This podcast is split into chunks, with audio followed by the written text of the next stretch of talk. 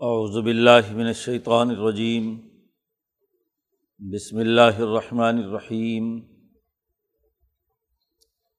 کیف یقون للمشرکین عہد عند اللہ وعند رسولہ الا الذین عاہدتم عند المسجد الحرام۔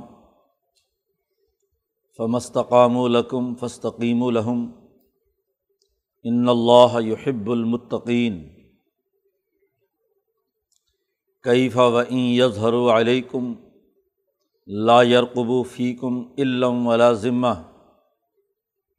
یرزونکم بافواہہم و طبا قلوبہم و اکثرہم فاسقون اشتروا بآیات اللہ ثمنا قلیلا فصدوا عن سبیلہ انہم لا یرقبون فی مؤمن علم ولا ذمہ و الاکہم المعتدون فعن تابو و اقام الصلاۃ و آتب الزکۃ فعقوان فدین و نفصل الآیات لقومی یعلمون و ان نقص ایمان ممباد عہدہم و فی دین کم فقاتل امت القفر انہم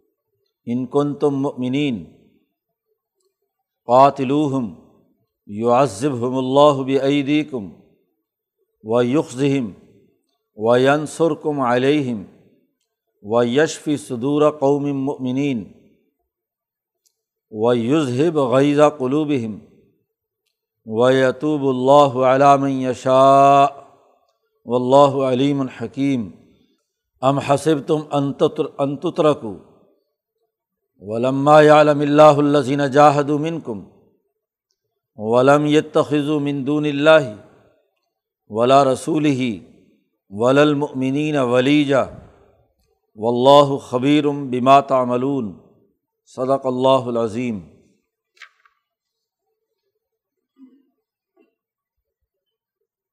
فتح مکہ کے بعد صورت برات کے آغاز میں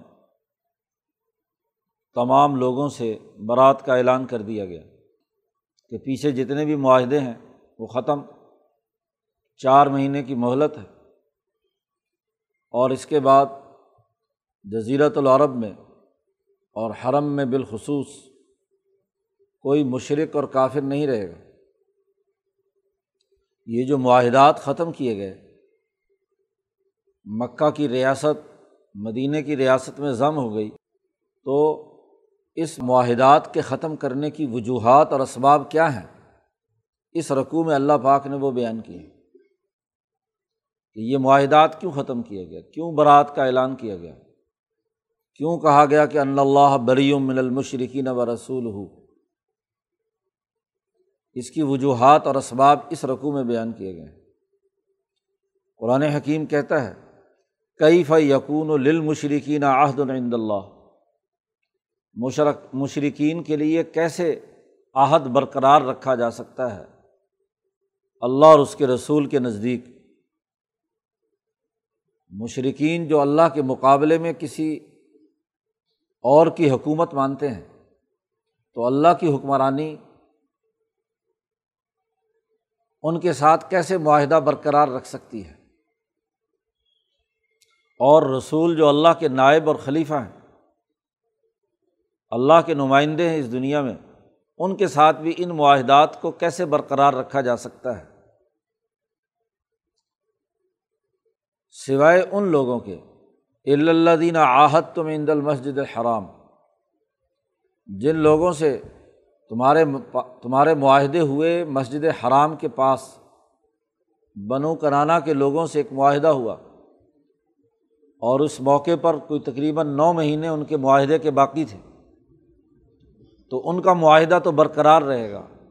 باقی کسی اور مشرق سے کوئی معاہدہ برقرار نہیں رکھا جا سکتا۔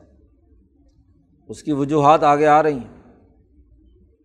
یہاں تو مشرقین جو جن سے تمام معاہدات ہوئے تھے، ان کے توڑنے کا اعلان اور اس کی حقیقت واضح کی جا رہی ہے۔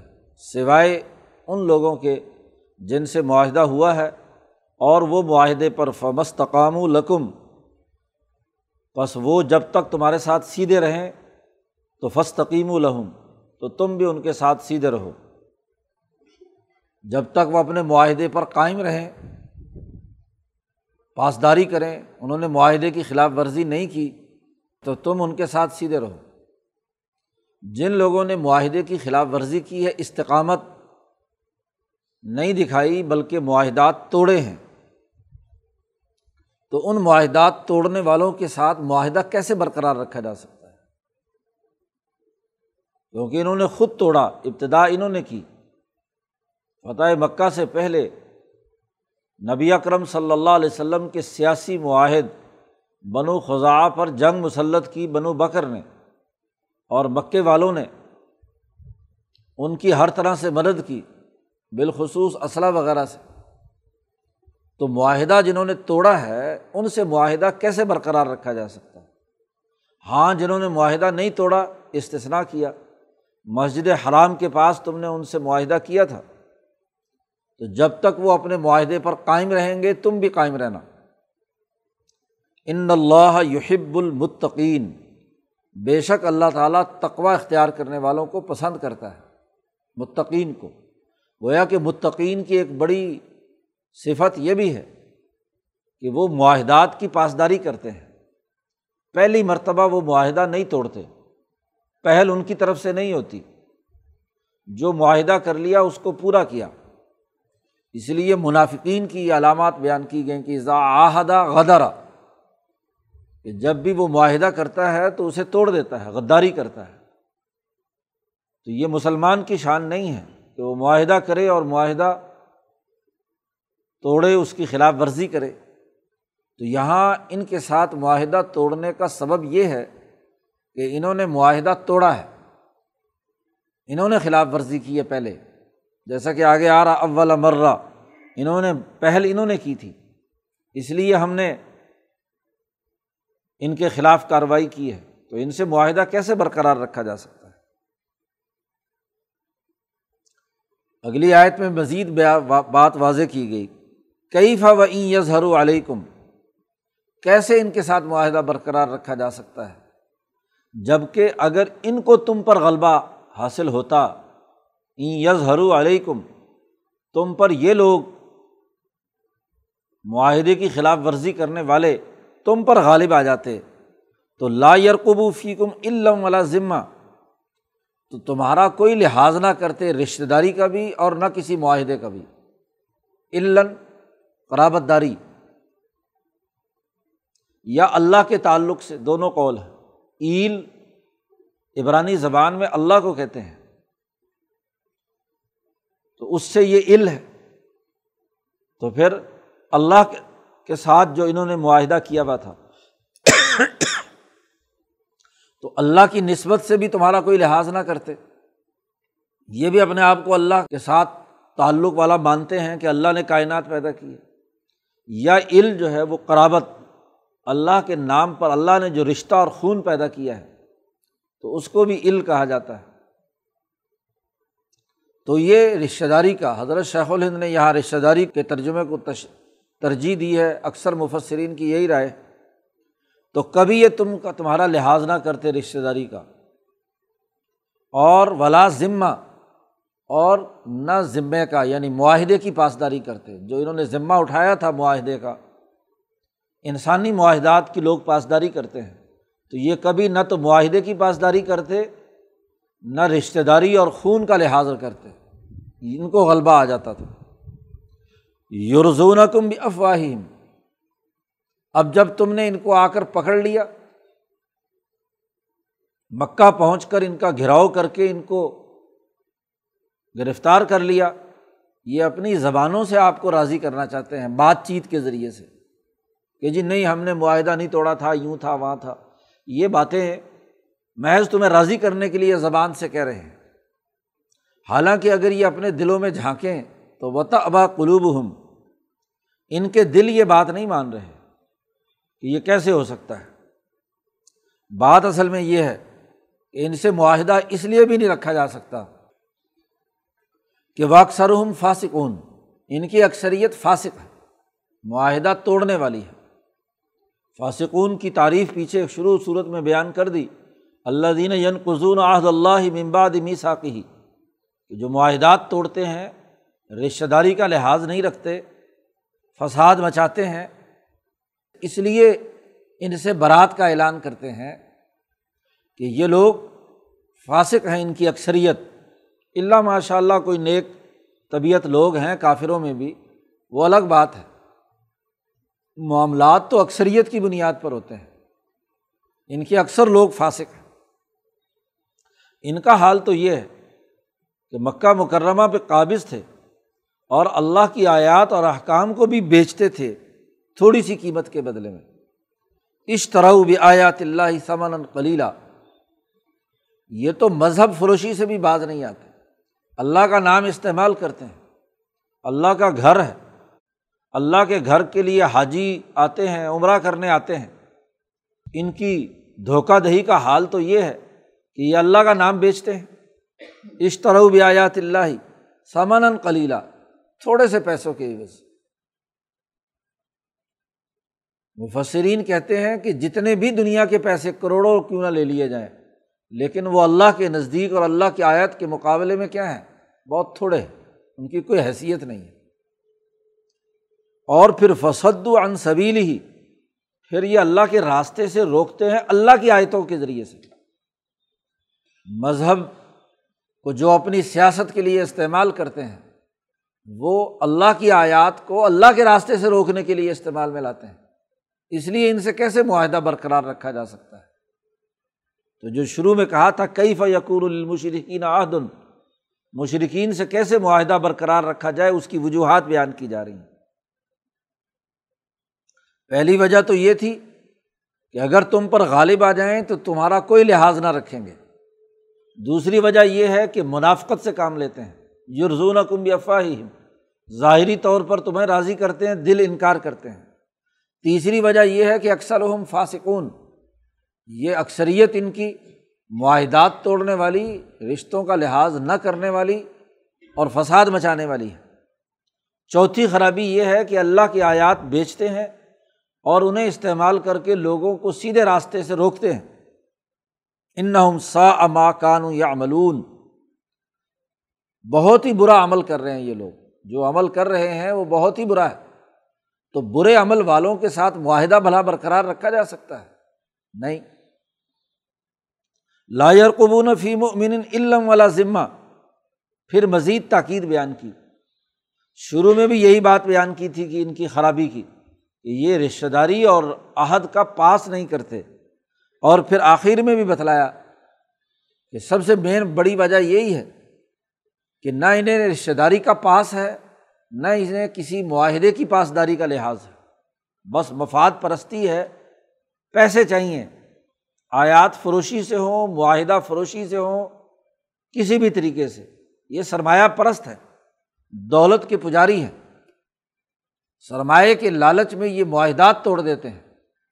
رشتوں کا لحاظ نہیں کرتے، اپنی اولاد کو بیچنے کے لیے تیار ہو جاتے ہیں۔ اپنے ملک اور قوم کو فروخت کرنے کے لیے تیار ہو جاتے ہیں۔ بولائی کا حم المعتدون یہ وہی لوگ ہیں جو بہت زیادتی کرنے والے ہیں، حد سے تجاوز کرنے والے ہیں، ظالم ہیں، متکبر ہیں۔ تو ایسے لوگوں سے بھلا کیسے معاہدہ برقرار رکھا جا سکتا ہے؟ ہاں فعن تابو اگر یہ توبہ کر لیں، کفر چھوڑ دیں، یہ غلط عادات جو ہم نے ابھی بیان کی ہیں، ان سے توبہ کر لیں۔ معاہدات کی پاسداری کرنے لگیں، دل اور زبان اکٹھے ایمان لائیں فاسق، فسق و فجور چھوڑ دیں، اللہ کی آیات کو بیچنا چھوڑ دیں، اللہ کے راستے کی رکاوٹیں کھڑی کرنا چھوڑ دیں۔ اگر یہ توبہ کر لے، ان تمام کاموں سے جو ابھی پیچھے وجوہات بیان کی ہیں معاہدات توڑنے کی۔ اور اس خالی زبانی توبہ نہیں، اقام الصلاطہ نماز قائم کریں، یہ زکوٰۃ ادا کریں۔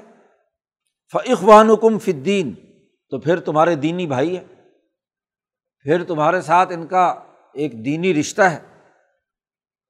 پھر ٹھیک ہے۔ پھر معاہدے کی بھی ضرورت نہیں ہے۔ پھر تمہاری جماعت کا حصہ بن گئے۔ و نفسر الیات القومی یا علمون اور ہم تفصیل سے آیات بیان کرتے ہیں تاکہ وہ جو علم حاصل کرنے والی قوم ہے وہ سمجھ سکے۔ اجمالی بات بیان کی جائے تو جو علم حاصل کرنے والے طالب علم ہیں، ان کو بسا اوقات سمجھ میں نہیں آتی۔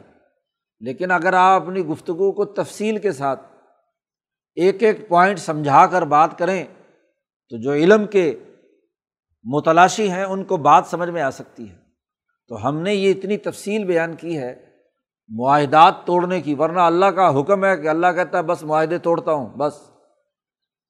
تو توڑ سکتا ہے، اللہ حکمران ہے۔ لیکن اللہ پاک کہتے ہیں اس کے باوجود ہم معاہدہ توڑنے کی وجہ بیان کر رہے ہیں، اس کی تفصیل بیان کر رہے ہیں تاکہ اہل علم علمی طور پر سمجھ سکیں کہ ہم نے معاہدے کیوں توڑے۔ وہ نقص و ایمان ہم ممباد یادہم اگر وہ اپنی قسمیں توڑیں۔ ایمان یمین کی جمع ہے، جو قسم اٹھا کر انہوں نے حلف اٹھائے تھے۔ اگر وہ ان قسموں کو توڑیں ممباد آہدہم اللہ سے عہد کر لینے کے بعد وہ فی دین کم اور تمہارے دین میں، تمہارے سسٹم میں جو عدل و انصاف کا ہے، اس میں یہ عیب نکالیں، اس پر اعتراض کریں۔ تو قسم توڑنے، معاہدہ توڑنے، اور دین کا مذاق اڑانے تمہارے سسٹم جو عدل و انصاف کا ہے، اس کا انکار کرنے کے بعد ان کی ایک سزا ہے۔ اور وہ سزا یہ ہے کہ فقاتلو امت القفر جتنے بھی اس کافروں کے لیڈر ہیں، سرمایہ پرست ہیں، مفاد پرست ہیں، ان سے قتال کرو۔ عام عوام سے قتال کا حکم نہیں دیا گیا۔ عام عوام تو بیچارے حکمرانوں کے تابے ہوتے ہیں۔ اور مفادات بھی حکمران طبقہ استعمال کرتا ہے۔ یہ جتنی خرابیاں بھی پیچھے بیان کی گئی ہیں کہ معاہدات توڑنا، زبانی کلامی لوگوں کو راضی رکھنا، آیات فروشی کر کے پیسے کمانا، یہ تمام خرابیاں سرداروں کی ہوتی ہیں آئمہ کی ہوتی ہیں، جو کفر کے امام اور سردار ہیں، ان سے کتال کرو، قاتلو امت القفر عام عوام کی بات نہیں کی گئی۔ وہ تو تابے ہیں ان کے۔ ان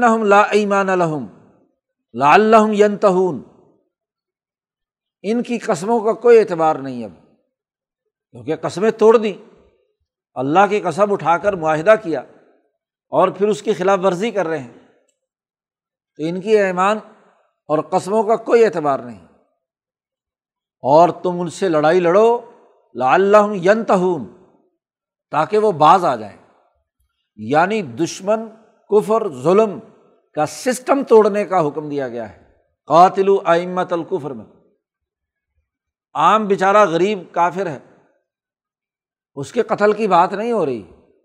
وہ تو تابے ہے۔ اور جب کفر کا سسٹم ٹوٹ جائے، تو پھر ان کے لیے، ان کے سیاسی حقوق کی ذمہ داری، اگر وہ تمہاری ریاست میں رہنا چاہیں تو تمہاری یہ وہ ذمہ ہے۔ یہ نہیں کہ ہر کافر کو پکڑو اور قتل کرنا شروع کر دو۔ یہاں واضح کر دیا کہ امت القفر کے ساتھ کتال ہے۔ یعنی کفر کا، ظلم کا اگر سسٹم موجود ہو تو اس کا حکمران طبقہ، اس کا سیاسی اور معاشی نظام توڑنے کے لیے کتال ہے۔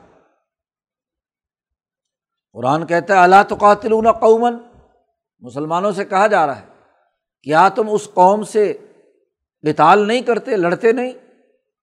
جنہوں نے معاہدات توڑے ہیں، قسمیں توڑی ہیں نقص و ایمان ہوں قصبیں اٹھائی، حلف اٹھائے، ان کو توڑا۔ اور وہ ہم بھی اخراج رسولی اور انہوں نے نبی اکرم صلی اللہ علیہ وسلم کو مکہ سے نکالنے یا جزیرت العرب اور مدینہ منورہ سے بھی ختم کرنے کا فکر اپنے اوپر سوار کر رکھا تھا۔ ہم منہ، ان کے ارادے تو یہ تھے کہ جیسے حضور صلی اللہ علیہ وسلم کو مکہ سے نکالا ہے، تو اب مدینے پر چڑھائی کر کے مدینے کی طاقت کو بھی توڑ دیا جائے اور نبی اکرم صلی اللہ علیہ وسلم کو بھی ناوز باللہ یہاں سے نکال دیا جائے۔ یا راستے سے ہٹا دیا جائے یا اس جگہ سے کہیں اور پہنچا دیا جائے۔ تو یہ اخراج رسول رسول کو نکالنے کی فکر میں تھے۔ اور پھر تیسری خرابی یہ کہ وہ بدعکم اول مرہ انہوں نے پہلی مرتبہ ابتدا انہوں نے کی ہے، معاہدہ توڑنے کی، جنگ کی۔ کہ بنی بکر کی حمایت کر کے اپنے معاہد جو لوگ ہیں، ان کے ذریعے سے ہمارے معاہد جو سیاسی تھے بنو خزا کے، ان کے ساتھ جنگ لڑی ہے۔ ابتدا انہوں نے کی، لڑائی کی۔ تو اے مسلمانوں، کیوں ان کے خلاف کتال نہیں کرتے؟ جو ظالم ہیں، متکبر ہیں، معاہدات کو توڑتے ہیں، رسول صلی اللہ علیہ وسلم کو نکالنے کی فکر میں ہیں اور پہلی مرتبہ شرارت کرتے ہیں جو بھی پیچھے بیان کی گئی۔ تخشو نہ ہوں مسلمانوں سے کہا جا رہا ہے، کیا تم ان سے ڈرتے ہو؟ فلاح احق و تخشو اللہ زیادہ حقدار ہے کہ اس سے ڈرو۔ جب اس نے حکم دیا کہ ان ظالموں، متکبروں، سرمایہ پرستوں، انسان دشمنوں سے قتال کرو احمت القفر کے مقابلے میں جنگ لڑو تو پھر اللہ کی بات ماننا زیادہ ضروری ہے۔ انسانوں سے کیا ڈرنا؟ ان کن تم مومنین اگر تم واقعی مومن اور مسلمان قاتلو ہم ان سے قتال کرو، حکم اور امر دے دیا۔ اور یہ ہم ضمیر کا مرجے وہی آئمت القفر ہے یعنی کفر کے سیاسی معاشی نظام کے ساتھ مقابلہ کرو جو معاہدات توڑتے ہیں۔ اشتر و بیات اللہ سمن کلیلہ اللہ کے راستے سے لوگوں کو روکتے ہیں، مفاد پرست ہیں، سرمایہ پرست ہیں۔ یو عزب ہم اللہ بھی کم اللہ تعالیٰ ان کو عذاب دینا چاہتا ہے تمہارے ہاتھوں سے۔ ورنہ تو پچھلی قوموں کا حال تم نے سنا، قوم عاد اور قوم سمود کا، کہ اللہ نے آسمان سے عذاب نازل کیا اور ان کو تباہ و برباد کر دیا۔ اس دور میں تمہاری مسلمان جماعت کے ذریعے سے ان کو سزا دینا چاہتا ہے، تاکہ قیامت تک عدل و انصاف قائم کرنے والے اپنی اجتماعیت سے ظلم کے سسٹم کے ختم کے لیے کام کرتے رہیں۔ اب انسانیت ترقی کر کے اس مقام پر آ گئی ہے کہ یہ خود اپنی سوسائٹی میں سے ظلم کے نظام کے ختم کرنے کی اجتماعی طاقت پیدا کر سکتی ہے۔ قدیم زمانے میں ہمیں مدد اس لیے کرنی پڑی کہ اس وقت تک انسانی اجتماعیت اتنی طاقتور نہیں ہوئی تھی کہ وہ بڑے بڑے فرعونوں، نمرودوں کا مقابلہ کر کے ان کو شکست دے سکتی۔ اس لیے قوم عاد پر اللہ کی طرف سے عذاب آیا، قوم ہود پر اللہ کی طرف سے عذاب آیا۔ فرعون دریائے نیل میں غرق ہوا، لیکن تب جب جماعت میں یہ جرت پیدا ہوئی کہ وہ اس غلامی سے نکل کر آزادی کی جگہ پر جانے کے لیے پرعزم ہو گئی اور موسا علیہ السلام کے ڈسپلن کو قبول کر لیا۔ پھر یوشا بن نون کی قیادت میں اسی اجتماعیت نے قوم امالکا کو شکست دے کر بیت المقدس پر قبضہ کیا۔ وہاں سے انسانیت کا جہاد اور کتال کا سلسلہ شروع ہوتا ہے۔ اور ترقی کرتے کرتے آج اس مقام پر ہے کہ اس انسانوں کے اندر یہ طاقت اور قوت پیدا ہو کہ وہ اپنے معاشرے میں سے ظلم کا نظام ختم کرنے کے لیے خود اٹھ کھڑے ہوں۔ اللہ کو غیبی یا قدرتی طور پر عذاب بھیجنے کی ضرورت پیش نہ آئے۔ اللہ انسانوں کے ذریعے سے ہی انسانوں کے معاشرے سے ظلم کا نظام ختم کرنا چاہتا ہے۔ وہ یخم ان کو ذلیل اور رسوا کرنا چاہتا ہے۔ وہ ین سر کم علیہم اور تمہاری ان کے خلاف مدد کرنا چاہتا ہے۔ اور وہ یشفی صدور قومی مومنین مسلمانوں کی وہ جماعت جو مظلوم تھی جن پر ظلم کے پہاڑ توڑے گئے، ان کے دلوں کو ٹھنڈا کرنا چاہتا ہے، شفا دینا چاہتا ہے کہ وہ اپنے ہاتھ سے اٹھ کر اس دشمن طاقت کو خاتمہ کرے جو ان پر مظالم ڈھاتی رہی ہے۔ اب انسانیت میں یہ ضرورت ہونی چاہیے۔ کہ وہ اپنے اوپر ڈھائے جانے والے ظلم کا مقابلہ کرے۔ بلال حبشی نے جیسے غزوہ بدر میں امیہ ابن خلف کے ساتھ کیا۔ دو چھوٹے چھوٹے کسانوں کے بچوں نے ابو جہل کی گردن اتاری۔ تو یہ اس لیے کہ جن پر ظلم ڈھائے گئے، وہ خود مقابلہ کر کے ظالموں کے کو راستے سے ہٹائیں اور عدل و انصاف کا نظام قائم کریں۔ اس لیے تمہیں حکم ہے کہ قاتل ہوں ان کے امت القفر سے قتال کرو، ان کا سیاسی ظلم کا سیاسی معاشی نظام توڑو۔ عام کافر کی بات نہیں ہو رہی۔ سیاسی نظام کفر کا ٹوٹ جائے تو پھر کافر اپنے عقیدے پر رہ کر آپ کی ریاست میں ذمہ داری پر ذمی بن کر رہ سکتا ہے۔ ذمی وہ جس کا، جس کی حفاظت کی ذمہ داری آپ نے قبول کی ہے۔ اس کے سیاسی حقوق کی حفاظت بھی تمہاری ذمہ داری ہے اور اس کے معاشی حقوق کی حفاظت بھی تمہاری ذمہ داری ہے، اس کو ذمہ کہتے ہیں۔ آج یہ لفظ حکارت کے طور پر استعمال کیا جاتا ہے۔ یہ اس لفظ کی بنیادی جو معنویت ہے، اس کی روح کے بالکل خلاف ہے۔ ذمی تو وہ ہے جس کی ذمہ داری آپ نے اٹھائی ہے۔ اس لیے حضور نے اپنے وصال سے پہلے وصیت کی۔ ابو بکر صدیق نے اپنے وصال سے پہلے عمر کو وصیت کی۔ عمر فاروق نے اپنی نامزد جماعت کو وصیت کی۔ حضرت عثمان نے حضرت علی کو کی۔ حضرت علی نے امام حسن کو کی۔ حضرت حسن نے حضرت میری معاویہ سے معاہدہ کرتے ہوئے خلافت جب دی تو یہ وصیت کی کہ ذمیوں کے حقوق ادا کرنا تم پر بنیادی ذمہ داری ہے۔ وہ یوزب غیزہ قلوب اور یہ بھی چاہتا ہے کہ ان کے دل میں جو غیض و غضب اور بوز ہے صحیح اور سیچے سچے نظام سے، وہ بھی تمہارے ذریعے سے دور کرے۔ البتہ یہ ہے کہ وہ یتوب اللہ علام یشاء اللہ تعالیٰ جسے چاہے توبہ کی توفیق دے سکتا ہے۔ ان میں سے جو توبہ کر لیں تو ٹھیک ہے فیقبان کم فدین پیچھے اس کی تفصیل آ چکی۔ و اللہ علیم الحکیم اللہ تعالیٰ خوب جاننے والا اور خوب حکمت والا ہے۔ ام حسیب تم انت رکو ولما یالم اللہ اللہ جینا جاہد کم جہاد کی اہمیت بیان کرتے ہوئے قرآن حکیم نے کہا کہ کیا تمہارا یہ گمان ہے کہ تم چھوڑ دیے جاؤ گے؟ بس کلمہ پڑھ لیا، مسلمان ہو گئے، نمازیں پڑھ لی، زکوٰۃ ادا کی، اور اس کی بنیاد پر تم چھوڑ دیے جاؤ گے؟ نہیں، ایسا نہیں۔ ولما یالم اللہ اللہ زین جاہد امن کم اور اللہ تعالیٰ نہیں معلوم کرے گا کہ تم میں سے جہاد کرنے والے کون ہیں؟ کس نے مقابلہ کیا ہے؟ کفر اور ظلم کا۔ جہاد کرنے والوں کا علم حاصل کرنا چاہتا ہے۔ اس لیے امتحان ہے، تمہاری ذمہ داری ہے کہ ایمان اور توبہ کے بعد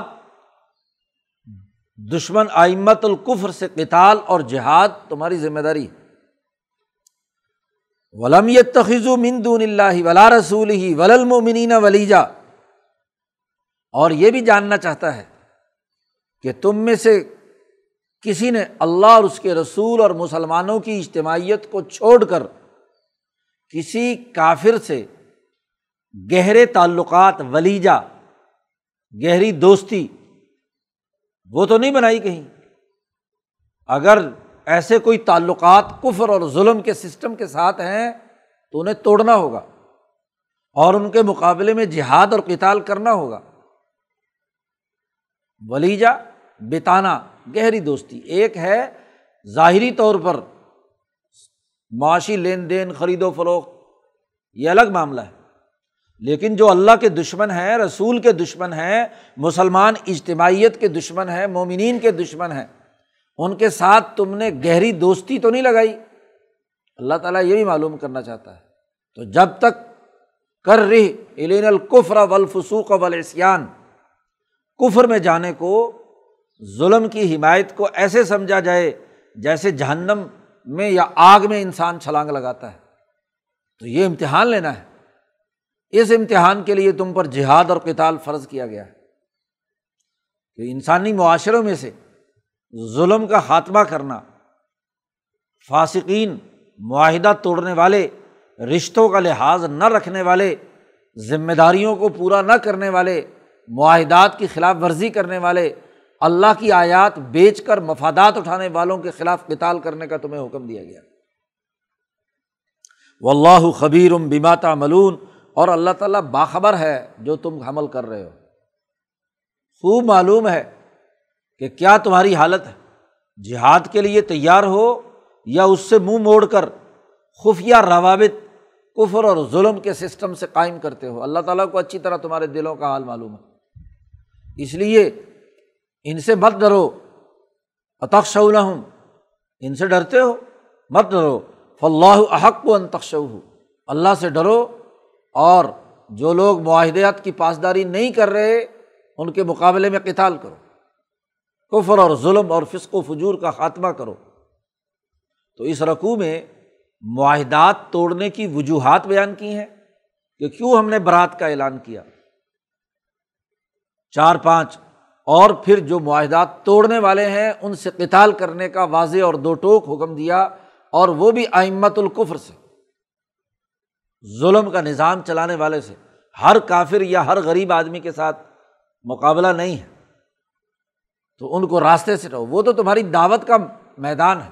ان کو تو تمہیں دعوت دینی ہے۔ ان سے کتال کا کیا مطلب؟ اللہ پاک ہمیں قرآن حکیم کو سمجھنے اور اس پر عمل کرنے کی توفیق عطا فرمائے۔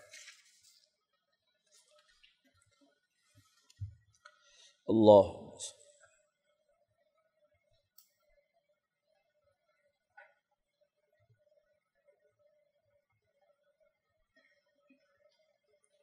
اجمائی